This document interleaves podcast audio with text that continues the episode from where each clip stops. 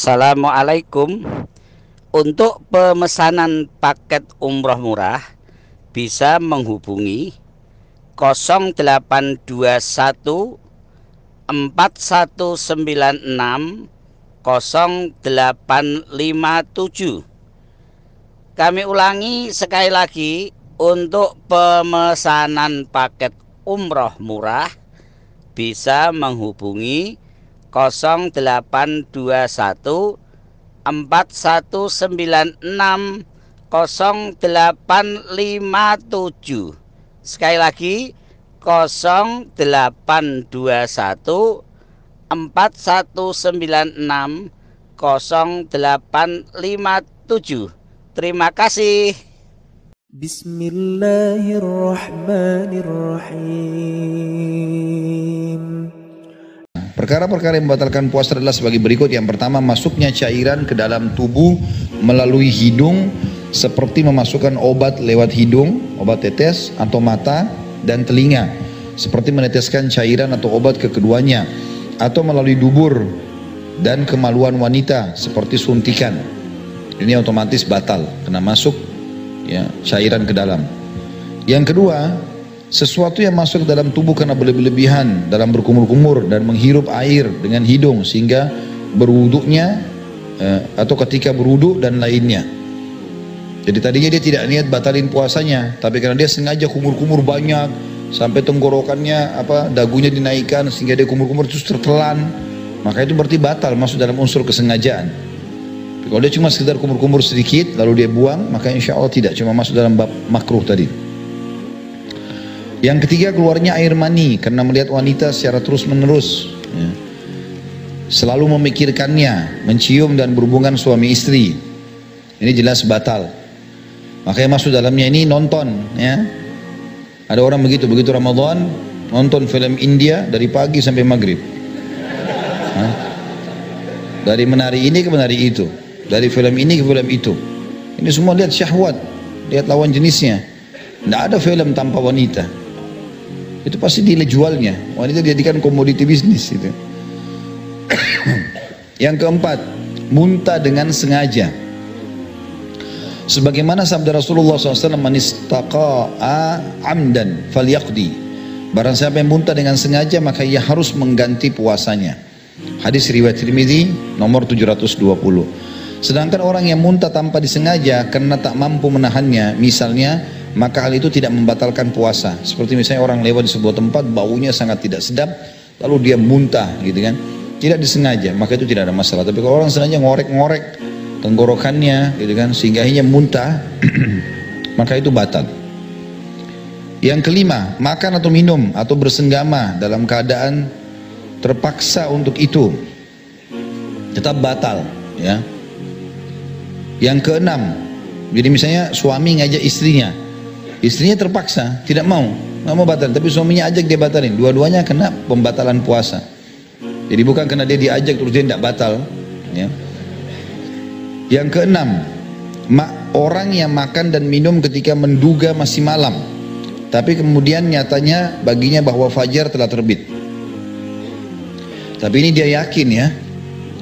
Jadi kalau orang itu cuma menduga-duga, dia ragu, ini sudah masuk subuh belum ya? Masih gelap lalu dia makan ternyata mendung dan dia sudah masuk subuh sebenarnya gitu kan? Jamnya misalnya di rumah mati baterainya dia belum ganti. Baru dia lihat ternyata sudah terbit fajar gitu kan? Maka ini tidak kalau dia tidak tahu tapi kalau dia sudah tahu masuk dalam kategori batal. Yang ketujuh orang yang makan dan minum ketika menduga bahwa uh, hari tengah malam Kemudian nyatanya baginya fajar yang sudah kita bahas. Yang kedelapan, orang yang makan dan minum karena lupa, tapi kemudian ia tidak berhenti darinya karena menduga bahwa berhenti makan dan minum itu tidak wajib selama ia telah makan dan minum hingga meneruskan berbuka sampai malam. Ya kalau ada teman kita lagi makan, tidak usah ditanya dulu kesian. Kamu gak puasa, pasti tenggorokan nanti keselak dia. Karena nanti kita belajari hal-hal yang dibolehkan ya di antaranya orang kalau makan tanpa ingat dan lupa dia ya. Kalau dia makan kata Nabi SAW siapa yang lupa pada saat puasa dia makan maka dia lanjutkan puasanya karena sungguhnya Allah yang telah memberikan dia makan dan minum ya. Tapi dia betul-betul lupa antara dia sama Allah SWT. Nah, selama dia lupa ya dia makan. Tapi kalau kita lihat orang lagi makan, lagi bulan puasa jangan langsung diingatkan. Mungkin dia memang lupa, gitu kan? Maka setelah dia selesai baru kita ingatkan. Ya. Mungkin memang dia punya udur syar'i segala macam dijelaskan sama dia. Yang kesembilan masuknya sesuatu yang bukan makanan atau minuman ke dalam tubuh melalui mulut. Misalnya menelan permata atau benang. Sebagaimana diriwayatkan bahwa Ibnu Abbas radhiyallahu berkata puasa itu karena sesuatu yang masuk dan bukan karena sesuatu yang keluar. Yang dimasukkan oleh Ibnu Abbas radhiyallahu anhu adalah bahwa puasa itu batal dengan masuknya sesuatu ke dalam tubuh dan bukan karena keluarnya sesuatu darinya. Seperti darah dan muntah. Kalau keluar darah nggak batal, keluar muntah nggak batal. Kecuali tadi sengaja seseorang memuntahkan maka batal atau orang sengaja bekam keluar darah lalu kemudian dia lemas terpaksa harus batalin puasa. Nah itu baru masuk dalam masalah pembatalan. Yang ke sepuluh menolak berniat puasa meskipun tidak makan dan minum. Jika penolakan tersebut ditafsirkan sebagai berbuka puasa tapi jika sebaliknya maka puasa tidak batal. Jadi kalau misalnya orang diingatkan kamu sudah niat puasa belum? Ah sudahlah gampang aja. Memang dia tidak mau niat. Nyata sampai lewat fajar ya sudah berarti tidak boleh dia puas berarti tidak menginapkan niat. Tentu ini sudah sangat mudah ya. Orang pasti niatkan dari malam dia akan berpuasa sebagaimana saya jelaskan tadi di poin pertama atau poin sebelumnya. Termasuk membatalkan puasa adalah murtad atau keluar dari Islam walaupun dia kembali masuk ke dalam Islam. Misal dia murtad jam 8 pagi dia kembali jam 4 sore. Misal tetap dianggap puasanya batal. Berdasarkan firman Allah Subhanahu wa taala Az-Zumar ayat 65, A'udzubillahi minasyaitonir rajim. La in asyrakta la yahbatanna amaluka wa la takunanna minal khasirin. Jika kamu mempersekutukan Tuhan, niscaya akan terhapuslah amalanmu dan tentulah kamu termasuk orang-orang yang merugi. Maksud di sini adalah murtad, keluar dari Islam. Semua perkara yang disebutkan di atas adalah perkara-perkara yang membatalkan puasa dan mewajibkan orang yang melakukannya untuk mengganti puasanya yang batal. Tetapi tidak ada kafar atau denda atasnya karena kafara tidak diwajibkan kecuali atas dua perkara. Yang pertama, hubungan suami istri dengan sengaja tanpa terpaksa. Hal ini sesuai dengan riwayat dari Abu Hurairah radhiyallahu anhu, "Ja'a rajulun ila Nabi SAW faqal, halaktu ya Rasulullah." Qala ma ahlakta?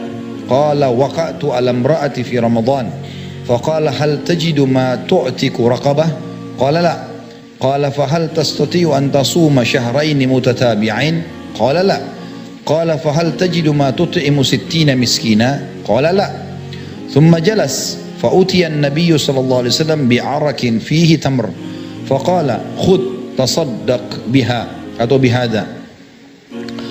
قال فهل ألا أفكر مني؟ فوالله ما بين لابتيها أهل, أهل بيت أحوج إليه منا. Fadahikan Nabi SAW hatta badat nawajidhu wa qala idhab fa'atimhu ahlak. Ini riwayat sudah pernah saya ceritakan ya. Riwayat ini tentang datangnya seseorang sahabat yang mengatakan aku telah binasa ya Rasulullah. Kenapa kau binasa? Saya sudah menggauli istri saya ya Rasulullah di siang hari Ramadan. Maka Nabi SAW langsung kasih solusi. Apa kau bisa bebasin budak? Ada budakmu? Gak ada ya Rasulullah. Kau bisa nggak puasa dua bulan berturut-turut? Ini satu bulan saja sudah jebol. Ya. Apalagi dua bulan. Dan berturut-turut. Tidak bisa ya Rasulullah.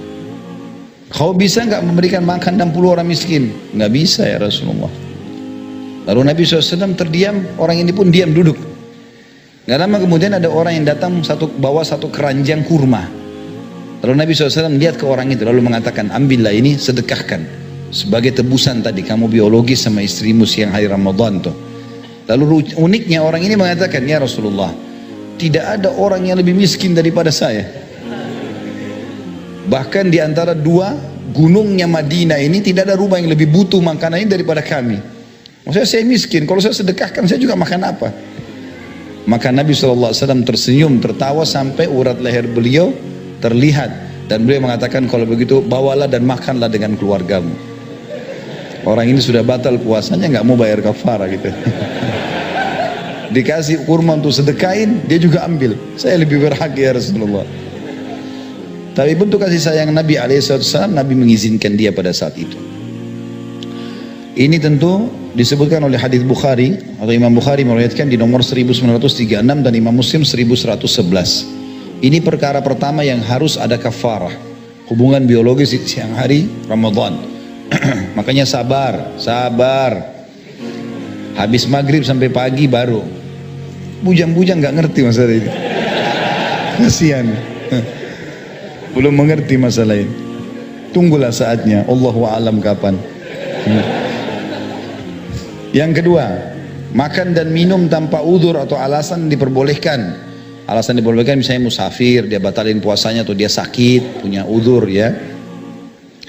Pendapat ini adalah pendapat Abu Hanifah dan Imam Malik rahimahumullah. Dalil yang mereka pergunakan adalah anna rajulan aftara fi Ramadan fa amarahu Nabi SAW ayyukaffir.